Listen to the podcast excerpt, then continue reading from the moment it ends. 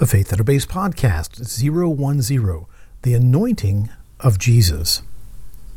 Jesus made only a few prophecies about future events. He made even fewer prophecies about people. On one occasion, Jesus made a curious prophecy about a woman who anointed him with expensive perfume during a dinner party. Luke seven thirty-six through fifty. Now one of the Pharisees invited Jesus to have dinner with him. So he went to the Pharisee's house and reclined at the table. When a woman who had lived a sinful life in that town learned that Jesus was eating at the Pharisee's house, she brought an alabaster jar of perfume, and as she stood behind him at his feet weeping, she began to wet his feet with her tears. Then she wiped them with her hair, kissed them, and poured perfume on them.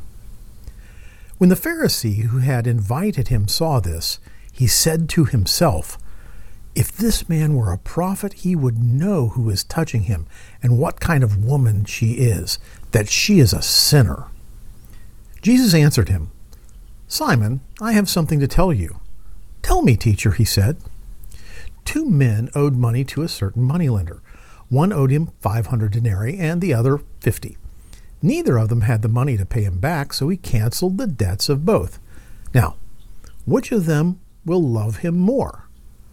Simon replied, "I suppose the one who had the bigger debt canceled." "You have judged correctly," Jesus said. Then he turned to the woman and said to Simon, "Do you see this woman? I came into your house. You did not give me any water for my feet, but she wet my feet with her tears and wiped them with her hair. You did not give me a kiss. But this woman from the time I entered has not stopped kissing my feet. You did not put oil on my head, but she has poured perfume on my feet. Therefore, I tell you, her many sins have been forgiven, for she loved much. But he who has been forgiven little, loves little." Then Jesus said to her, "Your sins are forgiven." The other guests began to say among themselves, "Who is this who even forgives sins?" Jesus said to the woman, "Your faith has saved you. Go in peace." Now, Matthew's account of this event adds the following information. Matthew twenty-six thirteen. "I tell you the truth, wherever the gospel is preached throughout the world, what she has done will also be told in memory of her." Now, the narrative of this event differs slightly in each gospel. In Matthew, Mark, and John, this touching event occurs with certainty in the last week of Jesus' life and focuses mainly on the disciples' reactions regarding the behavior of this woman. In Luke, the focus is on the host of the banquet, Simon the Pharisee, and the event seems to occur much earlier in Jesus' ministry, leading many people to believe that an anointing like this happened to Jesus at least twice. Did this dramatic event happen to Jesus more than once? I don't think so. If Jesus' prophecy about this woman is to be accurate, then this must be the same singular event mentioned in all four Gospels. In other words, wherever the Gospel is preached. I think Luke's account is simply out of order, and for a fascinating reason, which we'll discuss later. Here are the references to this momentous event. You can find the story in Matthew twenty-six six, Mark fourteen one, Luke seven thirty-six, and John twelve one. With Luke as our narrator, this is how the story opens. We meet a woman with some secrets. The first secret? She's probably a prostitute. This woman appears to be quite bold. Perhaps her boldness comes not just from her love for Jesus, but from her illicit experiences. We know from the story that she lived a sinful life in that town. She's apparently known by everyone at the party. Simon the Pharisee is disgusted by her presence and her outpouring of affection. She invades the dinner party, his dinner party. She lets down her hair, something a woman simply ought not do except for her husband, and begins to minister to the Lord in a dramatic fashion, filling the air with a fantastic fragrance. Her first secret may be confirmed when we consider the price of this perfume. With little imagination, one can guess how this woman might afford such an expensive balm. Perfume of this type was not produced except in the Far East. It would have been imported at great cost. It was so expensive, the year's wages of an ordinary person could not buy it, yet a woman with certain talents might have obtained it in just one evening. How she obtained it is not known, but I suspect that it might bother us to think that a woman of ill repute could be so closely associated with Jesus, performing such an outrageous act, or that Jesus even tolerates this. Why would we feel this way? Well, perhaps there's a little more of Simon the Pharisee in us than we'd care to admit. As we glean additional details from this story in the other Gospels, it may become even more disturbing. What we have called boldness may not be boldness at all. It may simply be that she was very comfortable around Jesus. In fact, this behavior might just be heartfelt affection for a very close friend. Might it disturb us to discover this woman is actually Mary, the sister of Martha and Lazarus? This is our beloved Mary, whose love and listening to the Lord we adore in other passages. How do we know this? Well, John tells us. In John eleven two, the Bible says, "This Mary, whose brother Lazarus now lay sick, is the same one who poured perfume on the Lord and wiped his feet with her hair." John tells us specifically who is pouring perfume on the Lord. And by the way, he also identifies her as the one, not one of the women who did this to Jesus. Now, Mary is not the only one with secrets. There's more to this story. Simon the Pharisee also has a secret. Simon has a very interesting history. When we tune in, we find him hosting a dinner party in Jesus' honor. He's hosting this banquet at his own house. He seems to be motivated by some form of gratitude to Jesus for what we do not yet know. When this woman demonstrates an over-the-top display of her gratitude, Simon becomes quite indignant. He's offended. What happens next is amazing. We don't want to miss this. In response to Simon's thoughts to himself in the privacy of his own mind, Jesus crafts a customized parable comparing the gratitude of two debtors. Jesus knows what Simon is thinking. Simon never said anything out loud. Jesus delivers the parable. One debtor had a large debt, one a small. Then Jesus questions him. Simon concludes that the debtor with the greater debt should show greater gratitude. Jesus commends Simon for his wisdom and then delivers a scathing rebuke for Simon's lack of real gratitude. Jesus knows Simon's secret, but it has nothing to do with reading Simon's mind. Jesus knows Simon is only offering token gratitude for something that has happened between them. Why was Jesus so rough on Simon? Why did Jesus invent this parable about gratitude? What was Simon's secret? To find out, we must harmonize the gospel accounts of this story. As I stated, I believe all four accounts refer to one single event which is included in all four gospels in fulfillment of Jesus' prophecy. Luke's account, for that reason we will discuss in a bit, is simply not in chronological order.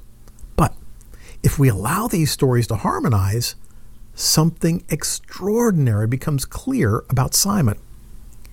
Checking out Matthew twenty-six six, we discover Simon's secret, what Jesus had done for him, why he was giving the banquet, and why Jesus specifically devised such a delicious parable about gratitude. Listen to this. Matthew twenty-six six through seven. While Jesus was in Bethany at the home of a man known as Simon the leper, a woman came to him with an alabaster jar of very expensive perfume. Whoa, did you hear that? Simon has another title. Not Not Simon the Pharisee, but Simon the leper. This Pharisee is a healed leper. A leper, even a Pharisee who has leprosy, cannot host a banquet or even offer a snack for that matter if he had not been healed. Something had indeed happened in Simon's life for which he should be extremely grateful. This is why Jesus' parable is so poignant. Simon should have recognized that he had just as big a debt of gratitude to Jesus as the so-called sinful woman. In fact, Simon's banquet is probably the token appreciation for what Jesus had done for him. After all, the Pharisees were not known for their Jesus-honoring banquets, so the fact that this Pharisee is giving a banquet in Jesus' honor is really significant. Real gratitude teaches us that we desperately need God. If Simon really understood his healing, if he had the type of gratitude which makes us fall on our face before our Creator, do you think he would have had so callous an attitude toward the woman? When we see the entire picture of what is really happening, we are once again astonished at Jesus' wisdom and skill in choosing just the right story to help Simon see the error of his ways. He should have the same gratitude as Mary. So, if we're harmonizing this story, we need to ask, did an event like this happen to Jesus more than once? There are three compelling reasons to believe all gospel accounts point to a single event. First, there are just too many similarities. Matthew, Mark, and Luke tell us this event happened at the home of a man named Simon. All four gospel narratives are very similar in their timing and the way they unfold. There are similarities in the reactions of the guests in all four accounts. The woman, the perfume, the jar, the price, the tears, the hair, the feet, it's all similar. Second, we must consider Jesus' own claim. This story will be told wherever the gospel is preached. Why would he say this and then not include it in all four gospels? Finally, in Mark fourteen eight, Jesus states the specific purpose for the woman's behavior. It was to prepare him for his burial. This purpose would have been the same in all four gospels, so it would make no sense if this event occurred early in Jesus' ministry, as it appears to be in the Luke account. Therefore, Luke's account is simply out of place chronologically. So why the confusion? Why would God allow the Bible to be put together out of chronological order? I believe this is deliberate. Before we talk about the reason, let's lay some groundwork. Let's talk for a moment about parables and recall Jesus' explanation for the purpose of parables.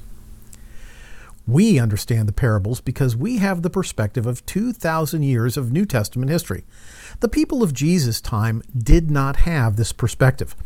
It's important for us in our era to understand that the parables were never offered by Jesus to make the gospel message clearer for the people to whom he preached. On the contrary, parables were given to hide the truth from unbelievers. Listen, Matthew thirteen ten. The disciples came to him and asked, "Why do you speak to the people in parables?"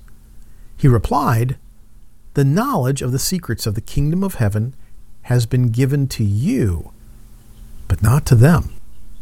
Also remember, in a Faith at a Base podcast zero zero four, we talked about God deliberately hiding things. Remember this scripture?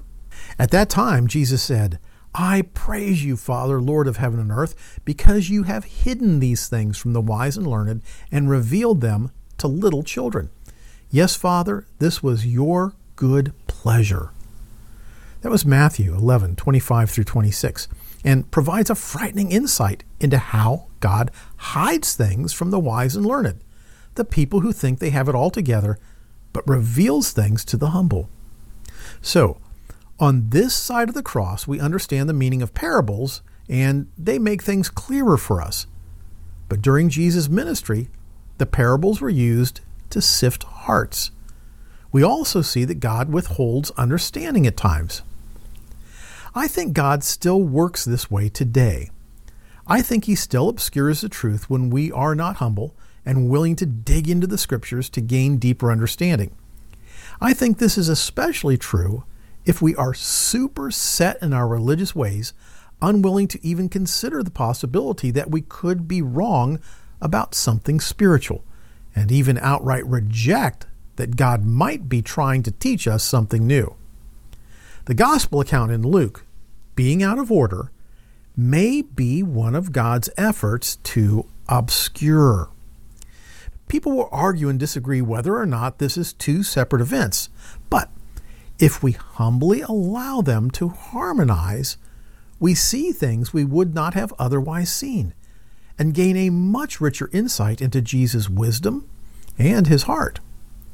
Like many stories, the anointing of Jesus is, on the surface, just another fun and interesting story which is easy to understand. But if we dig a little bit deeper, the real meaning of its challenges and soul-convicting truths become visible. It reveals an amazing picture of Jesus' mercy, power, love, and wisdom. I believe this story is one account fulfilled in all four Gospels in stunning fashion, revealing a depth of God's wisdom the casual reader most certainly misses. Let's be like Mary. Not only was Mary an awesome listener, but her soft heart allowed her to be so full of that special kind of gratitude. It is this type of gratitude which leads us to a faith that obeys. Well, thanks for listening. Join the argument at w w w dot a faith that obeys dot org slash blog.